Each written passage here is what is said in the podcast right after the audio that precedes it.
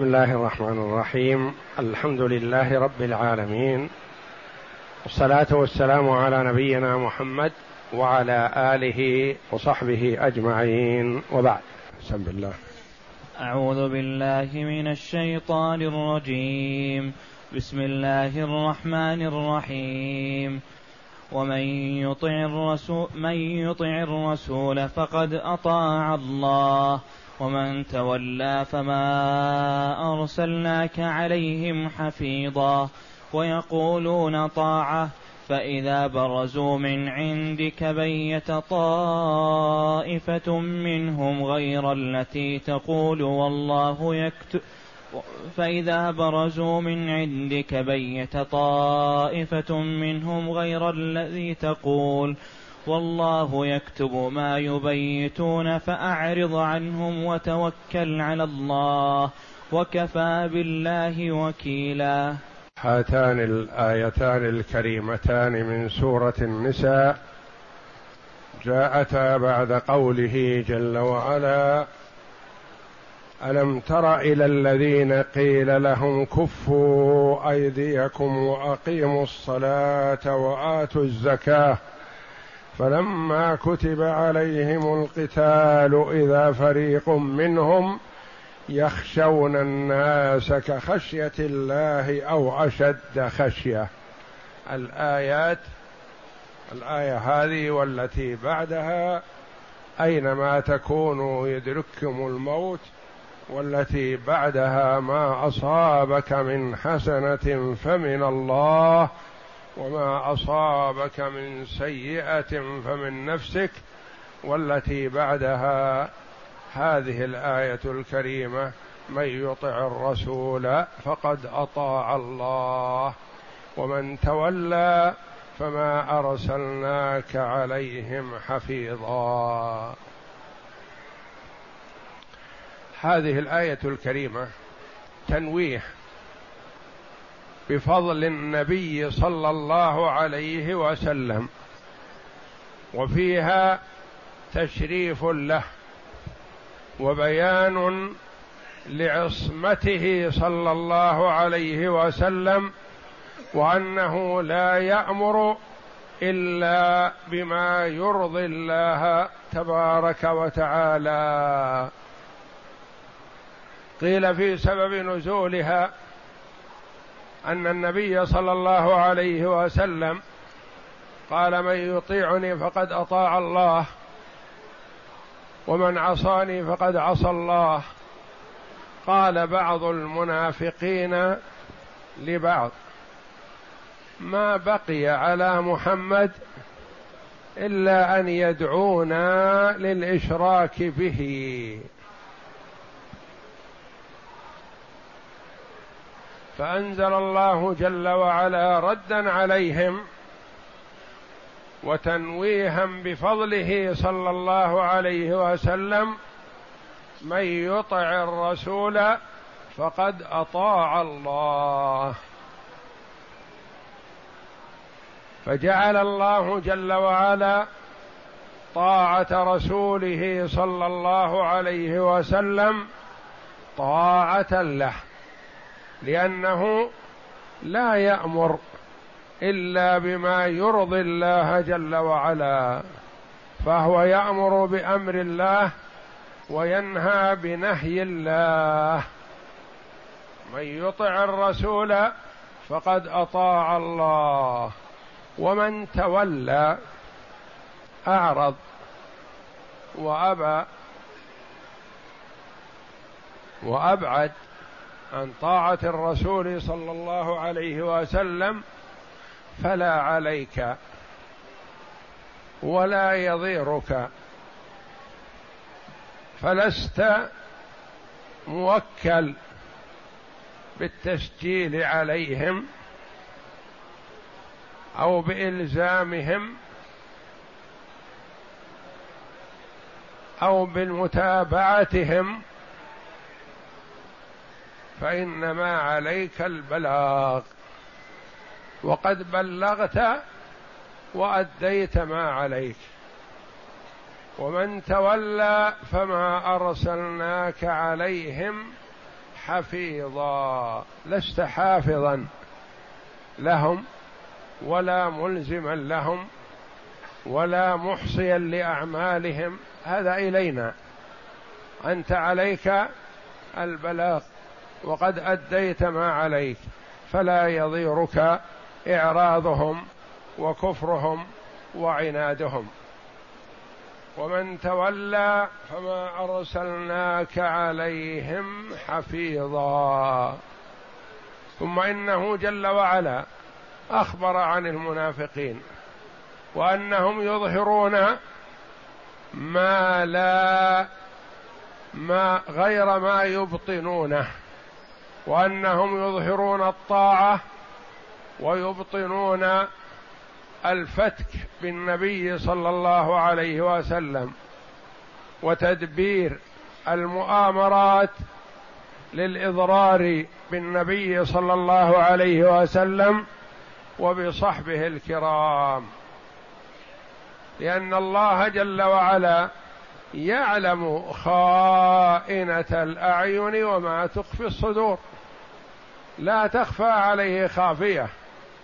فهم يظهرون المودة والطاعة وهم بخلاف ذلك.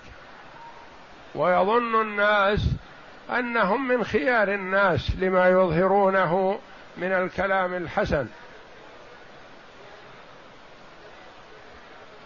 كما قال الله جل وعلا وإذا رأيتهم تعجبك أجسامهم وإن يقولوا تسمع لقولهم كأنهم خشب مسندة فهم مظاهر فقط والباطن سيء وخبيث ويقولون طاعة طاعة بالرفع قالوا سلاما قال سلام سلام. الملائكة قالت لإبراهيم سلاما. رد عليهم قال سلام. أيهما أبلغ؟ رد إبراهيم على نبينا وعليه أفضل الصلاة والسلام. امتثالا لقوله جل وعلا وإذا حييتم بتحية فحيوا بأحسن منها أو ردوها.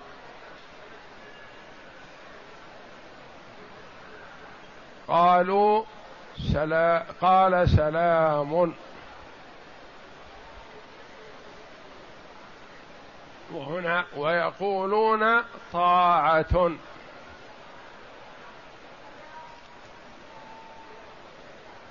يصلح من حيث السياق ويقولون طاعة. لكن قولهم طاعة أبلغ. لما؟ وتدل على الاستمرار. لأن طاعة تكون جملة اسمية. أو لا؟ طاعة تكون جملة اسمية وطاعة تكون جملة فعلية والجملة الاسمية تدل على الاستمرار والثبوت والجملة الفعلية تدل على التجدد والحدوث. ويقولون طاعة يعني أمرك طاعة. وإذا قلنا يقولون طاعة يعني نطيعك طاعة. وأمرك طاعة جملة اسمية. ونطيعك طاعة أو نقول طاعة جملة فعلية. وهذا على سبيل المبالغة منهم في الظاهر أنهم يظهرون الاستجابة الكاملة ويقولون أمرك مطاع ولا نختلف عليه. فإذا برزوا من عندك برز بمعنى خرج وأبعد وانصرف فإذا برزوا من عندك بيت طائفة بيت التبييت. الكلام في الخفاء وأصله أن من اهتم بأمر ما ومناقشته والجدال فيه والكلام فيه يحرص على أن يكون ذلك بيتوته ليلا حتى لا يحضره إلا من يراد حضوره ما يحضره كل أحد. فالتبييت الكلام الذي يبرم ويناقش فيه ليلا لأنه أستر وأبعد عن الناس. فإذا برزوا من عندك أبعدوا بيت طائفة منهم. ما هو كلهم طائفة. جماعة من المنافقين يجتمعون ليلا ويتشاورون في رد دعوة محمد صلى الله عليه وسلم. وكيف يتخلصون منها؟ بيت طائفة منهم غير الذي تقول. غير الذي تقول لهم أو غير الذي تقول هي عندك. بيت يعني بيتوا كلاما يختلف عما قالوه عندك. أنت أمرتهم بأمر ما وهم أخلفوا هذا وسعوا في نقضه أو رده أو خلافه أو القضاء عليه. ثم قال جل وعلا والله يكتب ما يبيتون. إذا تناجوا وتشاوروا فالله جل وعلا مطلع عليهم. والملائكة عليهم السلام تكتب ذلك في صحائف أعمالهم. ما يكون من نجوى ثلاثة إلا هو رابعهم ولا خمسة إلا هو سادسهم ولا أدنى من ذلك ولا أكثر إلا هو معهم أينما كانوا. والله جل وعلا يخبر رسوله صلى الله عليه وسلم بما يقولون وبما يبيتون لأنه مطلع عليه تعالى. والله يكتب ما يبيتون. يكتبه الحفظة والملائكة والله يسمعه ويطلع عليه ويعلمه. فأعرض عنهم. لا تشغل نفسك بملاحقتهم لا يضيرك كيدهم ولا ما يبرمونه ويحوكونه من الأقوال والتخطيط والتدبير ما يضيرك لأن الله مطلع عليهم. فأعرض عنهم. قيل هذه منسوخة بآية السيف بآية السيف. وقيل ليست منسوخة هذه لأن هذه ليست في الكفار وإنما هي بالمنافقين. والنبي صلى الله عليه وسلم أم أمر بمداراة المنافقين. ما أذن له بقتالهم حتى توفاه الله عليه الصلاة والسلام. فهو لا نسخ وإنما هو إمهال لهم لا إهمال.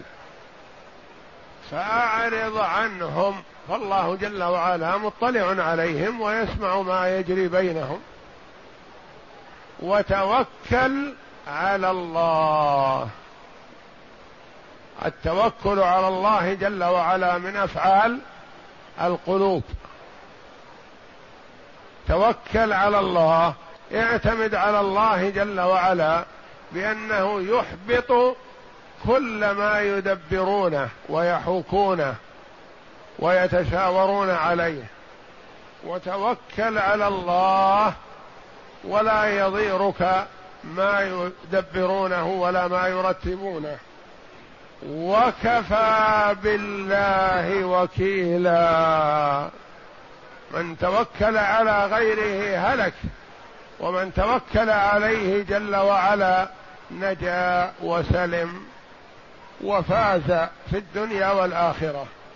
وتوكل على الله وكفى بالله وكيلا. يخبر تعالى عن عباد عن عبده ورسوله محمد صلى الله عليه وسلم بأن من أطاعه فقد أطاع الله. ومن عصاه فقد عصى الله. وما ذاك إلا لأنه ما ما ينطق عن الهوى إن هو إلا وحي يوحى. لأنه معصوم عليه الصلاة والسلام. ما يحصل منه الخطأ. قد يحصل منه أحيانا خلاف الأولى فيبين الله جل وعلا له ذلك. كما قال تعالى عبس وتولى أن جاءه الأعمى وما يدريك لعله يزكى أو يذكر فتنفعه الذكرى. أما من استغنى فأنت له تصدى وما عليك ألا يزكى. وقال جل وعلا عفى الله عنك لما أذنت لهم. فهو عليه الصلاة والسلام قد يقول أو يفعل شيئا ما عن اجتهاد فإذا كان خطأ بينه الله جل وعلا له ما يقره. والأصل فيه أنه معصوم من الخطأ وإنما قد يحصل خلاف الأولى لأن خلاف الأولى غير الخطأ. فمثلا النبي صلى الله عليه وسلم كان مهتم رجال من صناديد قريش يدعوهم إلى الله ولعله وجد منهم ليونة أو قبول لشيء من ما يقوله صلى الله عليه وسلم. فحرص على ذلك وتوجه إليهم بكليته. وجاءه عبد الله بن أم مكتوم الأعمى ما يدري أنه مشغول بهؤلاء الصناديد. ما يدري عن هذا لأنه أعمى. وجاء وقال علمني مما علمك الله. فأعرض عنه النبي صلى الله عليه وسلم لأنه مشغول بهؤلاء. فأنزل الله جل وعلا عليه عبس وتولى أن جاءه الأعمى الآيات. فكان عليه الصلاة والسلام إذا أقبل ابن أم مكتوم رحب به. وبسط له رداءه وقال مرحبا بمن عاتبني فيه ربي عليه الصلاة والسلام.